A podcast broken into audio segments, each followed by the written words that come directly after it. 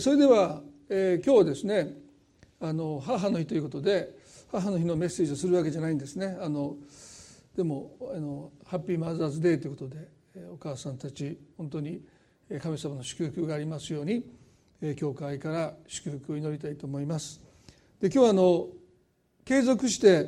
自分の十字架を追うというところをですね今日もご一緒に学んでいきたいと思います。マタイの16の24節マタイの16の24節。それからイエスは弟子たちに言われた。誰でも私についてきたいと思うなら自分を捨て自分の十字架を追いそして私についてきなさい。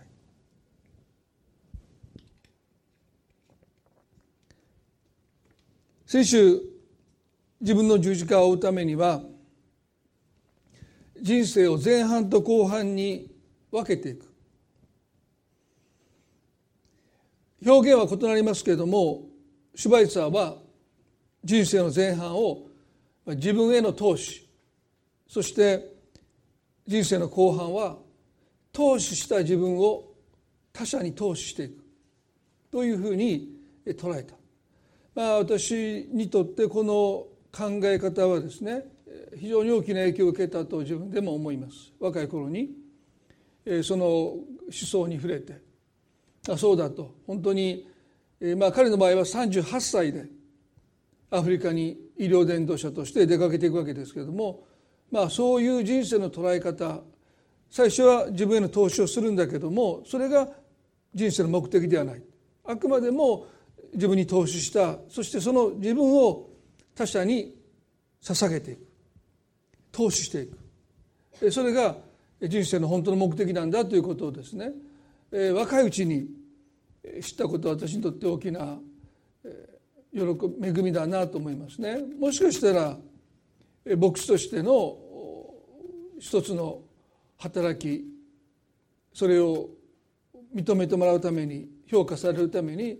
生涯を使い果たすことだってできたと思うんですね。まあ、例えば立派な説教をする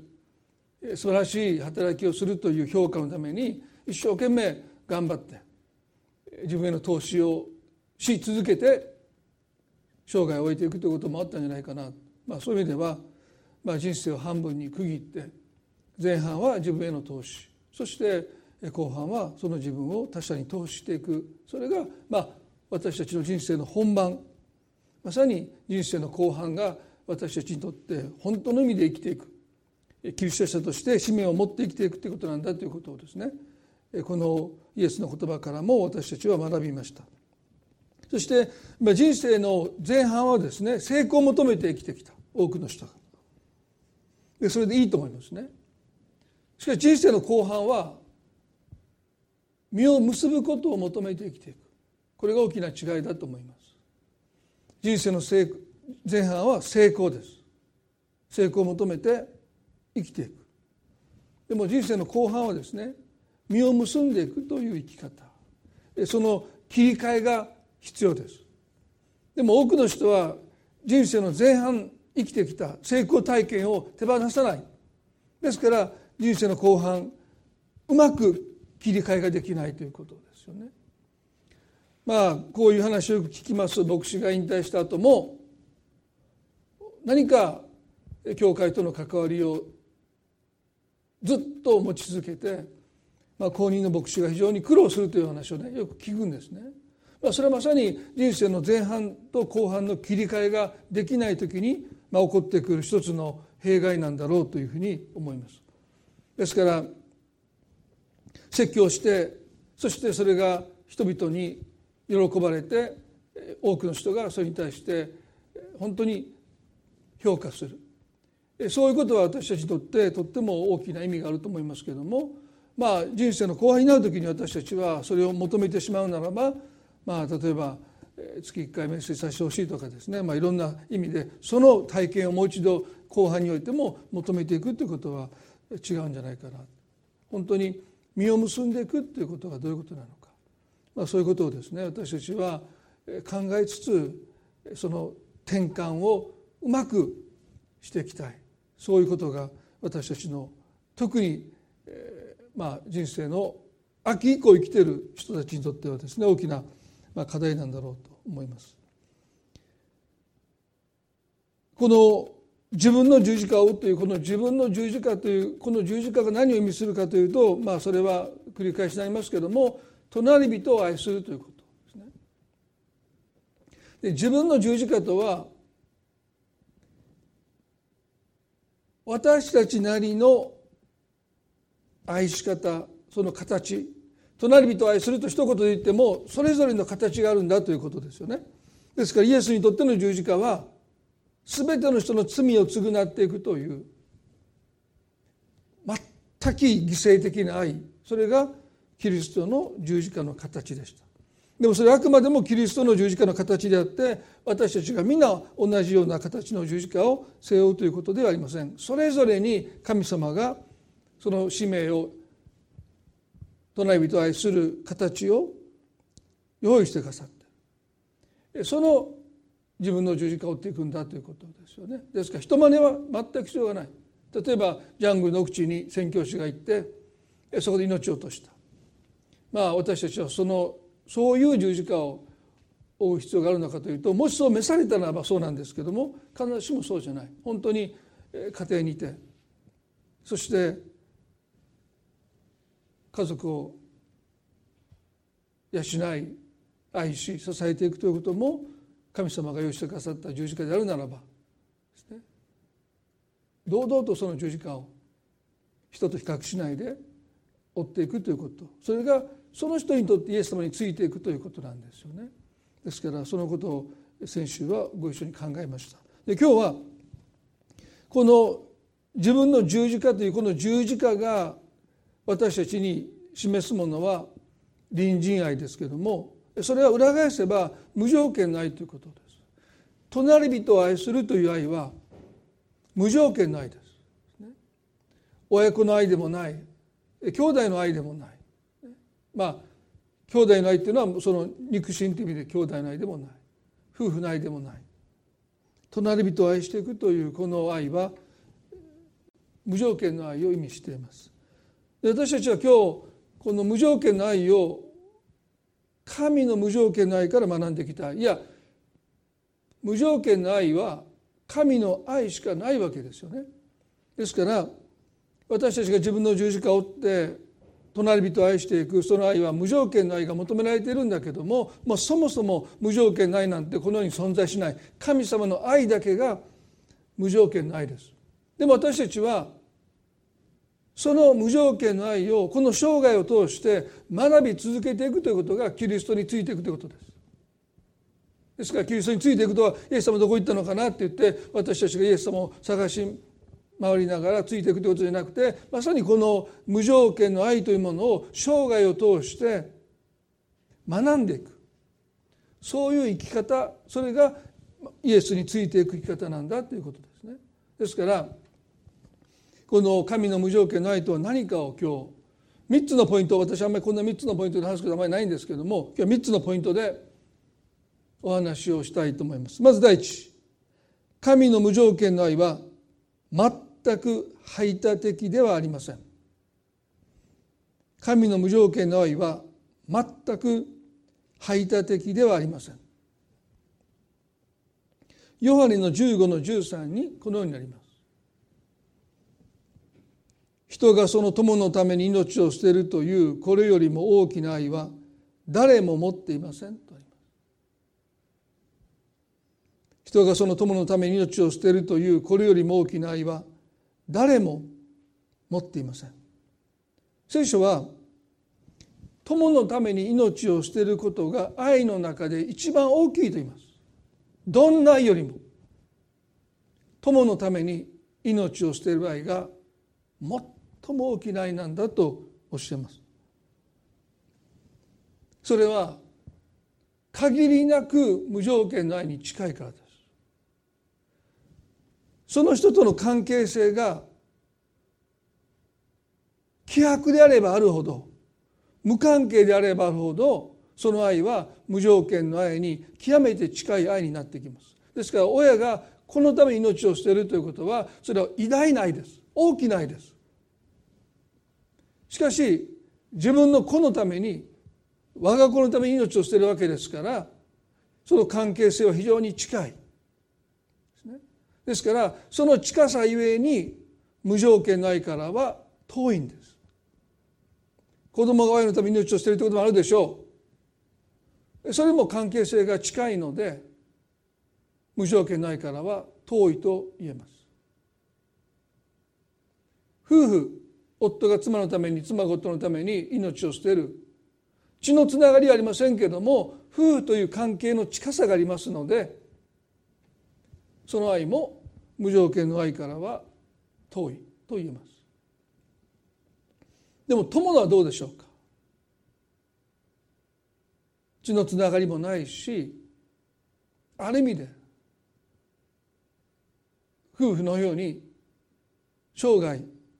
あなたを愛していきますという誓いをしたわけでもない。もちろんダビデとヨナタンの関係はある種の制約を彼らが結んでいるという意味においてはですね、まあ、特殊な友情なんですけどほとんどの場合私たちは友達と、ね。まあ、いつまでも仲良くしていようなんていうことは言うかも分かりませんけどもそれは決して制約ではない。ですね。ですからある時も音信不通になったり疎遠になったりそして私たちはそのことについて、まあ、基本的には心痛めないですね。ですからその関係性において血のつながりもないしそういう制約もしていないという意味においてそんな人のために命を捨てていくというのはですね限りなく無条件の愛に近いだから聖書は人が友のために命を捨てるこれよりも大きな愛はないという理由です。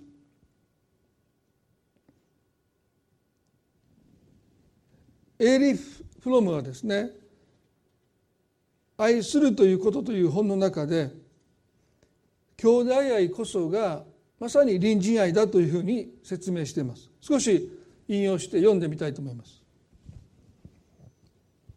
あらゆるタイプの愛の根底にある最も基本的な愛は兄弟愛である。私の言う兄弟愛とはあらゆる他人に対する責任配慮尊敬理解のことでありその人の人生をより深いものにしたいという願望のことである。汝のごとく汝の隣人を愛せよという聖書の句が言っているのはこの種の愛のことである。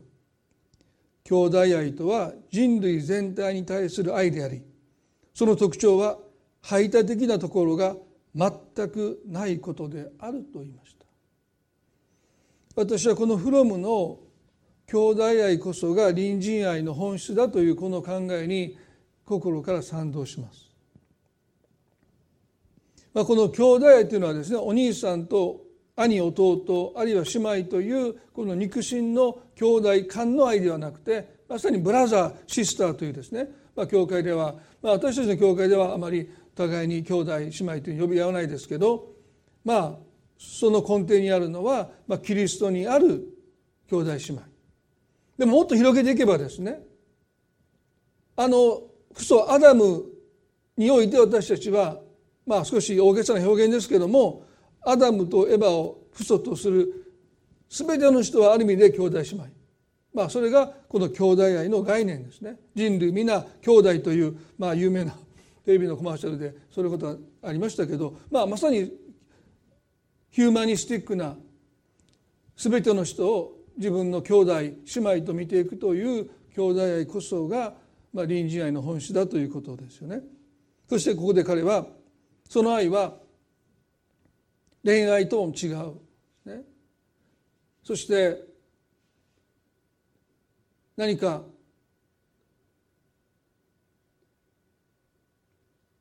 見返りを求めるものでもなくてフロムが言うようにその人の人生をより深いものにしたいという願望につきます。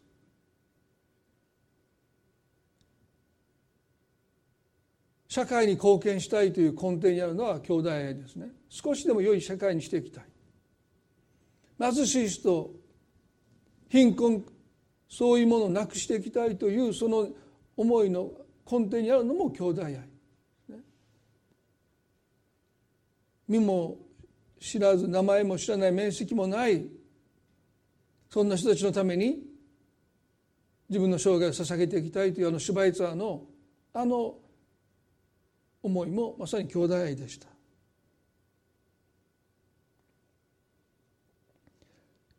イエス様の十字架の愛が全く無条件の愛であるということはその愛には排他的なところが全くないという点です。ルカの23章の39節から43節まで少し目を向けていただきたいと思いますけれどもルカの23の39から43まで、まあ、全部お読みする時間の余裕がありませんので少し割愛しながら読んでいきたいと思いますけれどもイエス様が十字架につけられた時にその両サイドには強盗死刑囚が十字架に釘付けられていました。一人の男がイエスに悪口を言ってこう言いました。あなたはキリストではないか。自分と私たちも救えと言いました。まあ十字架の上でもう自分の命が尽きる。その中でこの死刑囚は悪態をついてあなたはキリストでないか。自分と私たちを救えと。自分の罪によってその十字架に釘付けされているのにもかかわらずまだ神に救いを義務付けるというのが人間の罪深さですよね。ですからこれは彼だけの問題じゃないんですよね。私たちは神に自分を救う義務があるかのように心のどこかで私たちは持ってるだから辛いこと困難なこと、まあ、このようなコロナのことが起こりますとねもう世界中で神には私をこの苦しみから困難から救う義務があるという訴えが神に向けて投げつけられてるんじゃないかあなたはキリストでないか。あなたは神ではないか。自分と私たちを救えというこの神に対する傲慢さというものが罪の姿ですよね。反対側にいた死刑囚はこの悪口を言い暴言を吐いたもう一人の死刑囚にたしなめてこう言います。お前は神をも恐れないのか。お前も私も同じ刑罰を受けてるではないか。私たちがここにいるのは神のせいじゃないって。私たちが犯した罪の結果として私たちはここにいるのではないか。なぜあなたはそのようなことをキリストにこのお方に向かって要求するのか。そしてこの死刑囚イエスの方を向いてこう言うんですね。ごめんなさい。40節で我々は自分のしたことの報いを受けているのではいるのだから当たり前だ。だがこの方は悪いことは何もしなかったのだ。そしてイエスの方を向いてこう言いました。イエス様あなたの御国の位にお付きになる時には私を思い出してくださいと言いました。するとイエスはこうおっしゃったんですね。誠にあなたに告げます。あなたは今日私と共にパラダイスにいます。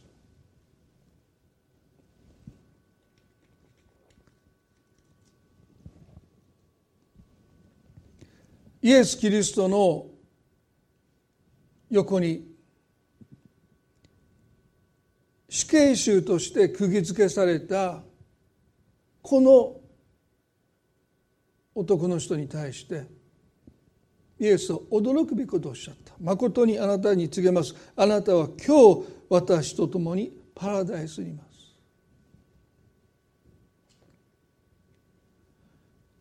おそらくこの言葉を聞いたほとんどの人というかほぼ全ての人はよかったと。ああの人もあの十字架の上で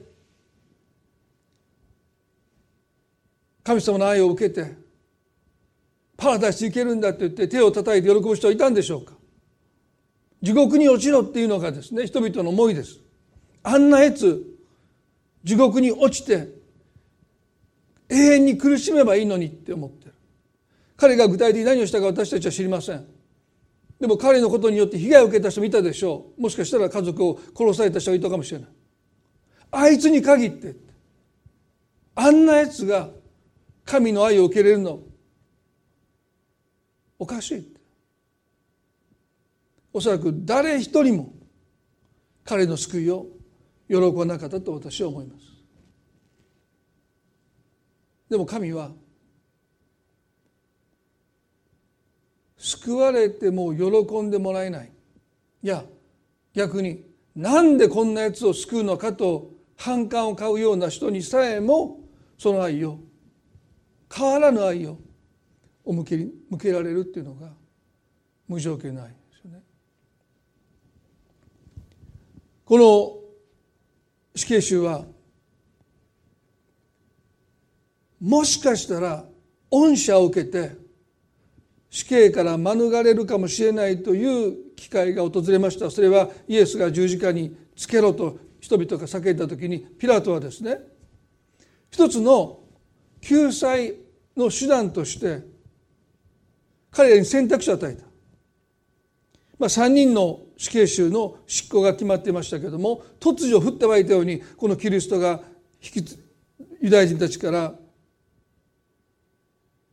引き渡されてそして十字架につけるようにという圧力がかかってきてるわけです。でもピラトはですねどう考えたってこの横の死刑囚が言うようにイエスには何の悪いところも見当たらないましてや死刑に当たるようなことをこの方がしたという証拠もない。でローマのすごいところは基本的にはですね非常に法治国家でしたから法による支配をしていましたのでまあいくらなんでもですね証拠がないその男の人を死刑にするってことはですねかなり難しいことですからまあ一人の人を恩赦をする描くならばそのことによってイエスがこの裁きから裁判から逃れれることを願ったんでしょう。でも背後で祭司長や立法学者たち長老たちがこの一部の群衆ですよ。これはもうエスラエル中の群衆がこぞってイエスを十字架につけると叫んだわけじゃない。もうごくごく一部の群衆を焚きつけてですね。俺は買収してイエスを十字架につけろイエスを十字架につけろと迫った、まあ、暴動を恐れたピラトはもう手を洗ってあなたたちに任せって言って結局バラムというまあ札付きの極悪の死刑囚がバラバですね。バラバという死刑囚が恩赦を受けた。私ねこの時思うんですね。3人の死刑囚がその日殺される死刑されることが決まっていました。3人のうちの1人が恩赦を受けて死刑を免れる。ですから死刑囚同士の一つの争いがそこに生まれるわけですね。生きる確率は33%少しある。もしかしたら自分が選ばれて自分がこう恩赦を受けて助かるんじゃないかという思いをこの3人とも持ったと思いますね。でもバラバが選ばれてこの2人の死刑囚は最後のチャンスを逃した。私ねどれほど彼らは深い絶望もしかしたら助かるかもしれないという一末の期待というかその望みを持ったんだけどバラバが選ばれた。死刑囚同士の争いでも負けたんです。ですからこの一人の死刑囚が悪口を言うのもなんとなく気持ち的には同情できるんですね。3人死刑囚ですよ。その中で1人選ばれる時に自分は選ばれなくてやっぱり自分は死刑なんだ。イエスに私のことを思い出してくださいって言ったのはおそらく私のことをもう誰もこの日殺されたらもう私のことは人々の記憶が消え去っていく。イエス様どうか私のことを忘れないでくださいとすがった。そんな人にイエスは愛を示されたんだということを思う時ですね。神の無条件の愛は全く排他的なところがない。十字架というお前たちには生きる望みや生きることが害だって言われて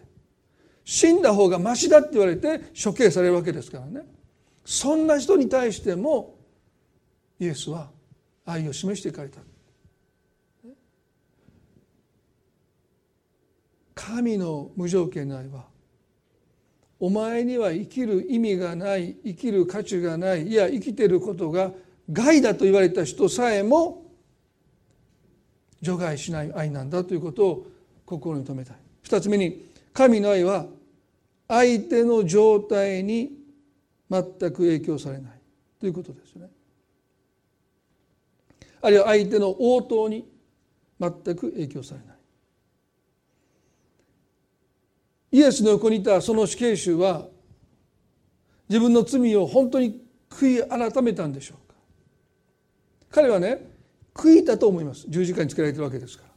バカなことしたって。愚かなことしたって。あの時あの仲間に加わらなければあの誘いに乗らなければ断ってればもうもう数えきれない後悔が彼の心にあったと思いますね。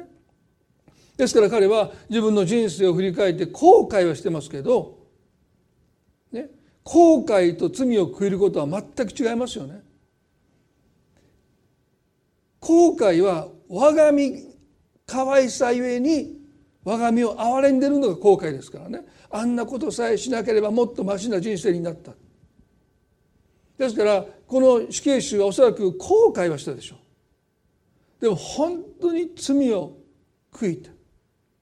その罪を悔いるということはあの宝刀息子が父に対して罪を犯したと告白したようにこの罪が神様をどれほど悲しませたのかという悲しみを持つことが罪を悔いることですね。ですから私たちが何か失敗してそのことが明らかになった時にね私たちは我が身を悲しむのか。そのことが神様にとってどれほど大きな悲しみをもたらしたのかといって悲しむのか。それが大きな違いです。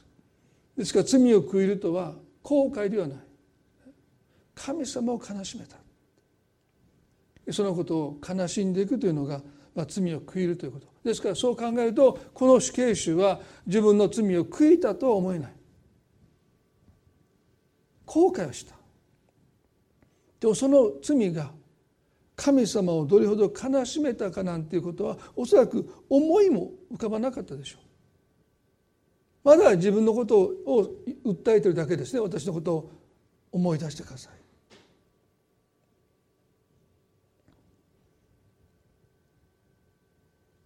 彼はイエスには罪がないとは告白しましたけど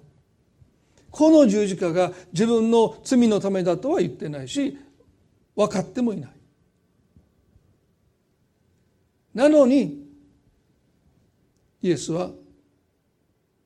あなたは今日私とパラダイスにいるとおっしゃった。どうしたか。彼がですねルカの23の42イエス様あなたの御国の位にお付きになる時には私を思い出してくださいと。あなたと一緒にいたいと願っただけです。ただそれだけです。自分の罪を悔い改めたわけではないし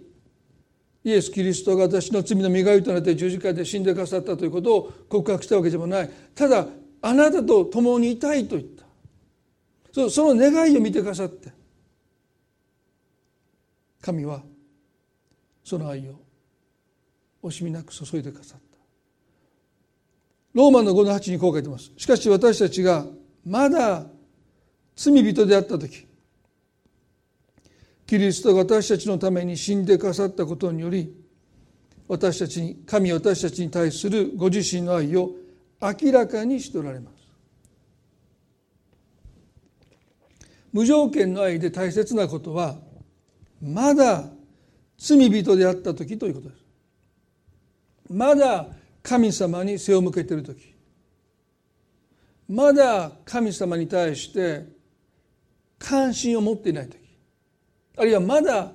神様に対して敵対している時にイエス・キリストはその人のためにそして私たちのために十字架の上でご自分の命を与えてくださったこの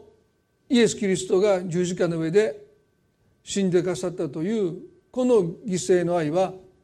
私たちがその愛に応えていくだろうという一つの確信の上になされたわけじゃない。無条件の愛はその人がその愛を受け取ろうが受け取る前が関係なくですね与えて与え尽くされていくものだということを私たちは心に留めたいと思います。ですからその愛はあなた次第という愛じゃない。与える側の心次第なんです。その人がどういう応答に出るかどうかそんなことは全く不問です。私がそう決めたんだから。ああだから何と言おうと。その愛を踏みにじろうとも私は決めたんだからあなたを愛しますという。それが無条件の愛だということですよね。ですからこのまだ罪人であった時というのはまさにあのイエス様の十字架の横に釘付けされたあの人のことを一つの私たちはどこか想像してこの御言葉を味わっていきたいですよね。悔い改めてもいない。十字架が分かったわけでもないただあなたと一緒にいたいと願った無条件の愛の一つの条件これはもう非常に矛盾してますけど無条件の愛なのに一つの条件がありますそれはその愛を受け取るためにはそれを願わなければならないというのが無条件の愛のたった一つの条件です。ですから無条件の愛なんだけどその人が願っていないならばその愛を受け取ることはできないですね。無条件の愛を受け取るためにはそれを願うという一つの条件。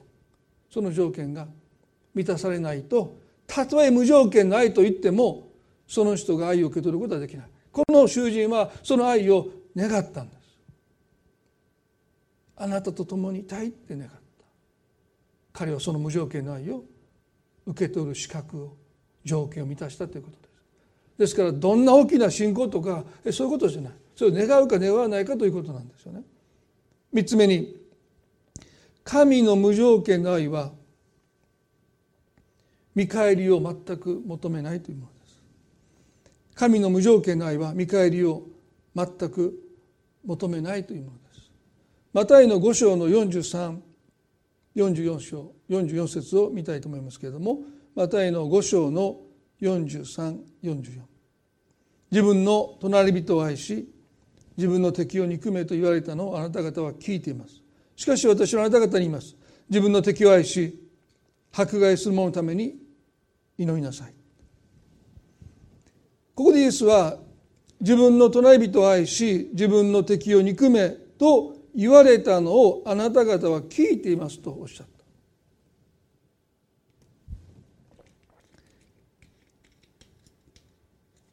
ここに一つの誤解がありますね。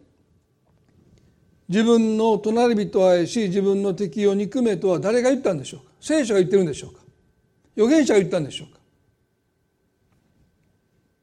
聖書はそんなこと言ってないんですね。あなた方は聞いています。伝承として神がおっしゃってもいないことをあたかも神がおっしゃったかのように隣人を愛するんだけど敵は憎んでいってそのように神様おっしゃってるそんなふうに言い伝えられていってあなた方はそのように聞いてますとイエスもおっしゃった。でも本来神がおっしゃったことは自分の敵を愛し迫害する者のために祈りなさいということなんだ、まあ、これはユダヤ人にとっては衝撃的な言葉ですね。ローマの属国でしたからね。彼らが自尊心を保つ唯一の方法はローマを憎むということですよでもその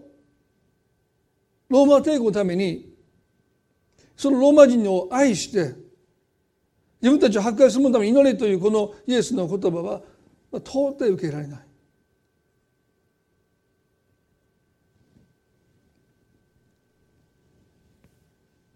でもここに隣人を愛するということの本質が示されました。隣人は敵までも迫害する者までも含めます。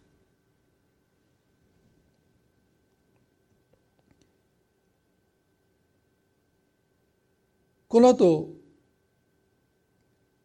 マタイの5章の45でイエスはこうおっしゃるんですね。それでこそそれでこそって。敵を愛し迫害する者のために祈るというそれでこそ天におられるあなた方の父の子供になれるのですとおっしゃった。でこのなれるのですというのはですねそうすることで救われてみじゃなくて天の父のあなた方は模範できる。天の父のこの子として生きることができるとおっしゃった。まさにそれは敵を愛し迫害するために祈るという生き方を通してようやくあなた方は天の父を真似ることができる。そのような生き方ができるんだとおっしゃった。そしてねこうおっしゃるんです。天の父は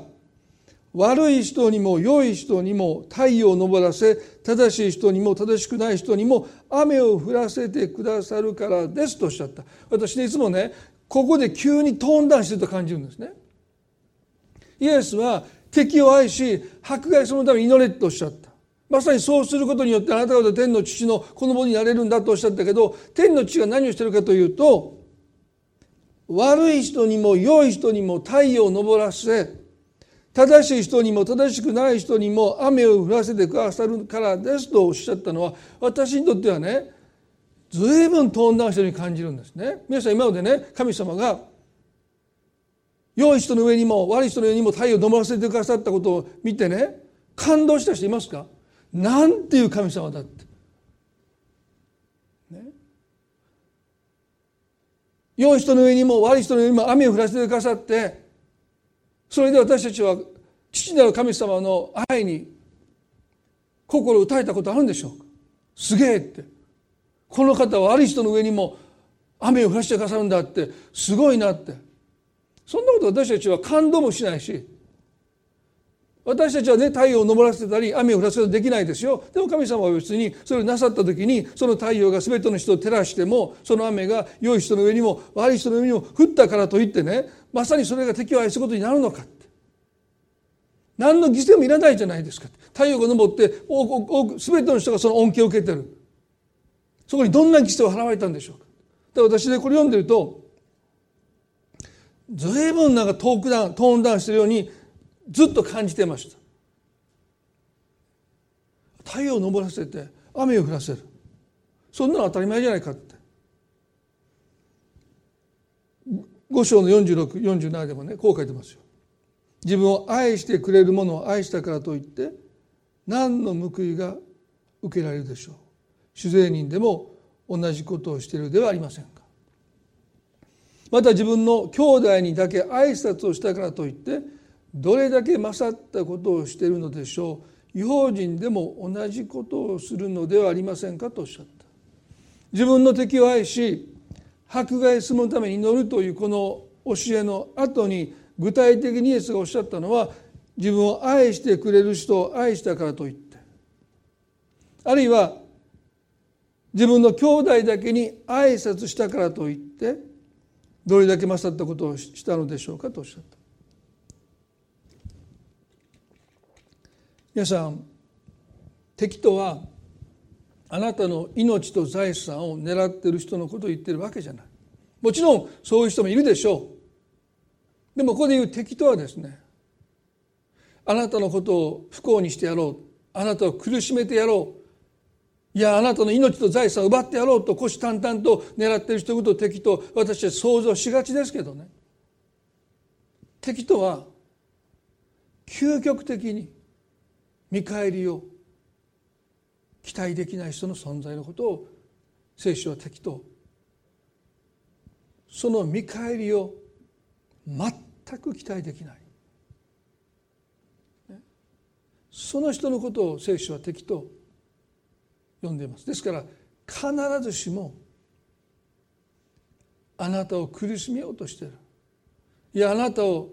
破滅させようとしている人のためにその人を愛してその人に祈っていくということ。それは究極的にそういうことがあるかもしれない。でもほとんど私たちの日常は愛してくれる人を愛してそして親しい人に挨拶をする。それが私たちの日常であってイエスはそれを否定してない。それが私たちの日常ですよ。そうあるべきですよね。それが私たちの大切な日常です。愛してくれる人を愛していく。自分の親しい人に親しみを込めて挨拶をしていく。でそういう日常をイエスが否定したわけじゃなくてあの良きサマリアの隣人愛の実践の例えの中で敵対していたユダヤ人が血を流して倒れている。祭司も素通りしてレビ人も反対側を通っていった。そこにサマリア人が居合わせてかわいそうに思ったそして自分の持ってるオリーブの油とブドウ酒。もう介護してあげて宿屋に連れて行って不足したら帰り道にまた立ち寄って不足も払いますとそう告げて旅を続けていった。それはある意味で非日常だと思いますね。そんなことがしょっちゅうしょっちゅうあるわけじゃない。でも彼は全く見返りを求めない。その愛を血を流して倒れているユダヤ人に注いできました。イエスがおっしゃったそういうことなんですね。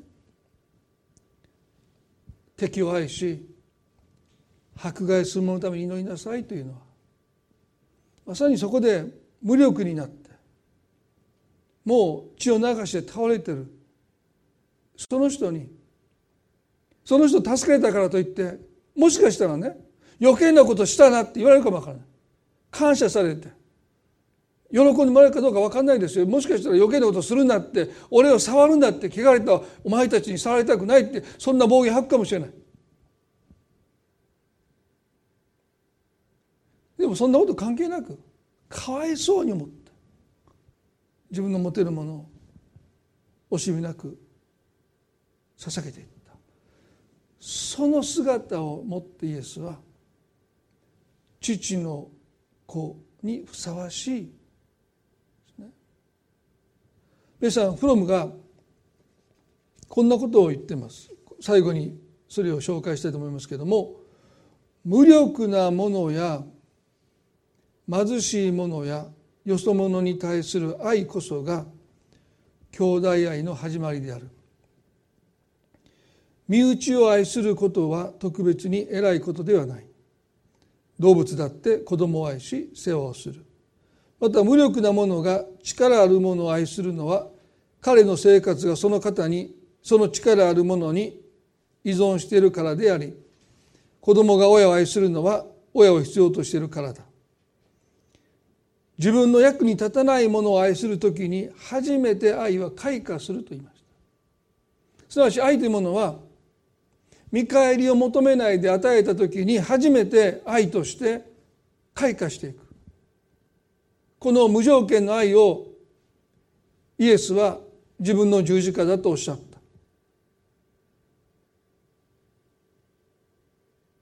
その自分の十字架を追うためには私たちは生涯を通してこの愛を学び続けていかなければならない。それは概念じゃなくてまさに神があなたに向けてくださってる今も向けてくださってるその愛その愛を私たちは受け取ってる。受け取ってるはずなのにどこか私たちの中で条件がつけられてどんどんどんどん条件がつけられて愛することがかなりハードルの高い私に愛してもらいたければこの条件この条件この条件満たさなければ私はあなたを愛さないという愛が私たちの中で非常に希少価値の高いある条件を満たさないと手に入れることのできないものになっていく。でもそうじゃない。私たちの愛はある意味で陳腐なそんな簡単に与えていいものかと言われそうになったとしても私たちはその愛を惜しみなく与えていくということをですねその愛に付加価値をつけてはならないんですよ。条件をつけてはならないんですね。無条件で。愛することを私たちが学んでいくときに。私たちは天の父の子供になれる。そのふさわしい生き方を私たちは身につけることができるんだ。イエスについていくということはそういう生き方です。この無条件の愛を私たちは3つ今日学びました。排他的でないということ。相手の応答状態に全く影響されないということ。そして最後は見返りを求めない。それはいつもいつも見返りを求めないでという意味じゃないんですね。繰り返しますけど私たちの日常は愛してくれる人を愛して。親しい人に挨拶をしていくことで十分です。それが私たちの日常です。でも時に神は私たちに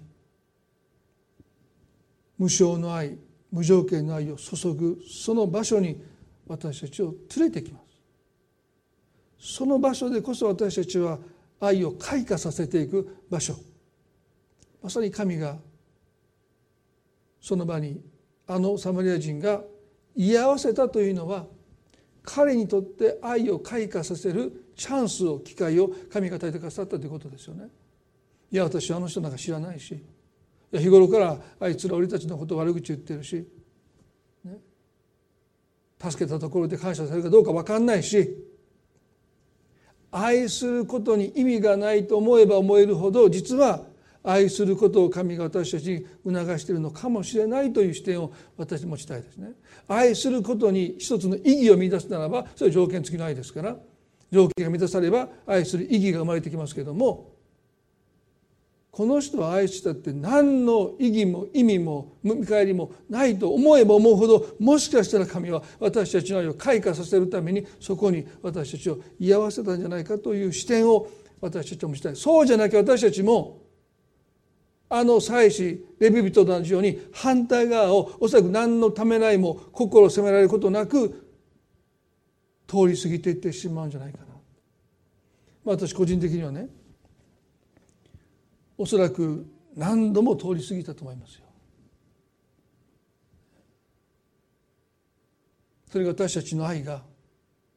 条件付きの愛であるならば通り過ぎることが普通です。でも神は時に立ち止まって愛する意味を見いだせない。そこに何の見返りもない。いや逆に逆ギレされて恩恵を得るかもわからない。でも聖霊なる神はその神の無条件の愛を私たちの心に注いでくださるかわいそうというもうそれだけで私たちに愛を注ぐことを促されるならばその促しに私たちは身を委ねて精霊が私たちをどのように愛する人に変えていこうとしてくださるのか。それは私たちの理性論理的なことからするともう全てがノーっていうことに対して精霊が私たちを促して突き動かすかは分かんない。でも愛が成長するってことはそういう経験なんですね。私の理性私の論理的なもので私たちは愛をいつも制約しますけれども時に精霊はその愛を私たちの理性や論理性を押しのけてなんでこんな高価な油をこの人に注がないといけないんだと言いながらそのサマリア人はボトボトボトボトとその高価なオリーブ油をこの人のために持ってきたわけじゃないんだけどでもそれを惜しみなく注いでいく時に愛は開花していくんだ。一言祈ります。恵み深い私たちの天の地の神様。私たちは自分を捨て自分の十字架を追い私についてきなさいというこのイエスの言葉に今心向けています。一回のメッセージだけでは私たちはこれを終わらせたくないスルーしたくない。このコロナ禍の中で私たちはこのイエスの言葉を重く真正面から受け止めて本当にイエスについていくというこの営みを今このような時だからこそ真剣に考えて祈って。そして全ての人が神様から生かされているその使命に生きる豊かな実り多い人生の後半を生きるために若い人はその準備をし自分に惜しみなく投資をし成長し能力を磨いてスキルを身につけて。そして今後半に差し掛かった人は本当に自分の十字架と出会って神様があなたを生かしていてくださるその使命をその生涯をもって全うしていくような人生を送らせてくださるそのために私たちの日常が失われたということはもしかしたらそのことに私たちが気がついて方向転換できるチャンスかもしれません。主よこのことがどのような目的を持って起こったのか私たちは分からない。でも私たちはこの機会を人生の方向転換をする機会として捉えていきたい。一人一人が自分の十字架を追って生きるという生き方を真剣に受け止める時としてくださるならばなんとさようなことでしょうか。主よ心から祈ります。一人一人のうちにあなたが働いてくださるように苦しみが過ぎ去るのをただ待ってるだけじゃない方向転換私たちの生き方がこのことを通して見直されそして変えられていきますように祝福を祈ります。病の中にいる方々を神様どうぞ覚えてください。一人一人のうちにあなたの慰めとあなたの力が注がれますようにあなたの癒しと回復の御業を心から祈ります今日の第三礼拝の上にまた午後の安息式の上にもあなたの豊かな祝福がありますように愛する私たちの主イエス・キリストの皆によってこの祈りを見舞いにお捧げいたします。アーメン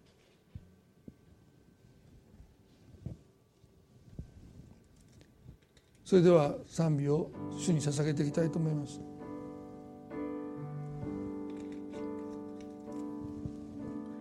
イエス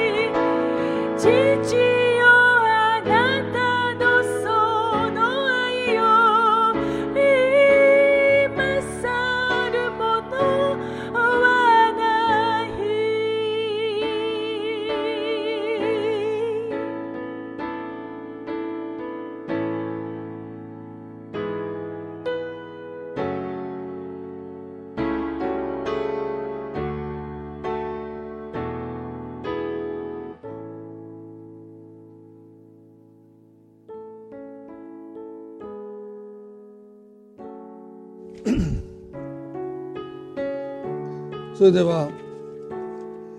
今朝の礼拝これで終わりたいと思いますけれどもまあオンラインになって3週これからもオンラインが続くかもしれませんけどもしばらくの間共に集って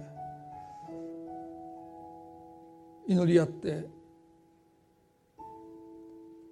そのような時間を今持つことができませんけどもこの時を神様が豊かに用いてくださって一人一人が神の前で取り扱われてこの再会しその恵みを分かち合う日をですね私たちは楽しみにしたいと思います。皆さんが守られて元気に過ごされるその日々を祈ってます。この1週間も神様が共に歩んでくださって守っていてくださり支えてくださるように心から祈ります。それではまた来週お会いできることを期待し今朝の平行で終わっていきたいと思います。